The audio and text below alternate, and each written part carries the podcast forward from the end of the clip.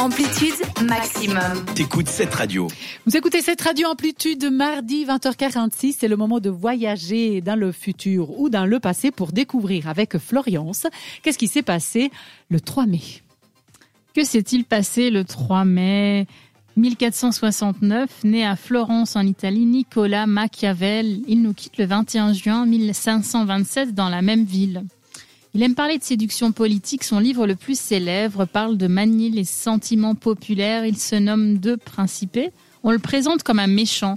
De son nom est dérivé le mot que tout le monde connaît sans doute, machiavélique. Mhm.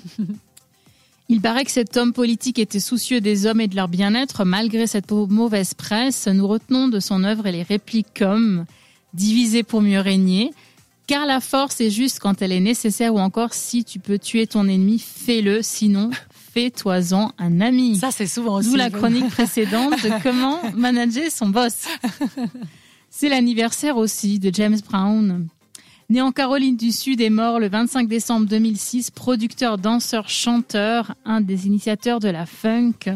Il commence sa carrière comme chanteur de gospel après avoir fait hein, attention de la prison pour cambriolage. Il s'est bien repenti. C'est à partir de 1960 qu'il commence à chanter de manière plus rythmique. On vous laisse sur une magnifique chanson de James Brown, I Feel Good. C'est une très bonne idée. À tout à l'heure sur cette radio. Participe à l'émission. Écris-nous sur WhatsApp. Au 078 700 4567.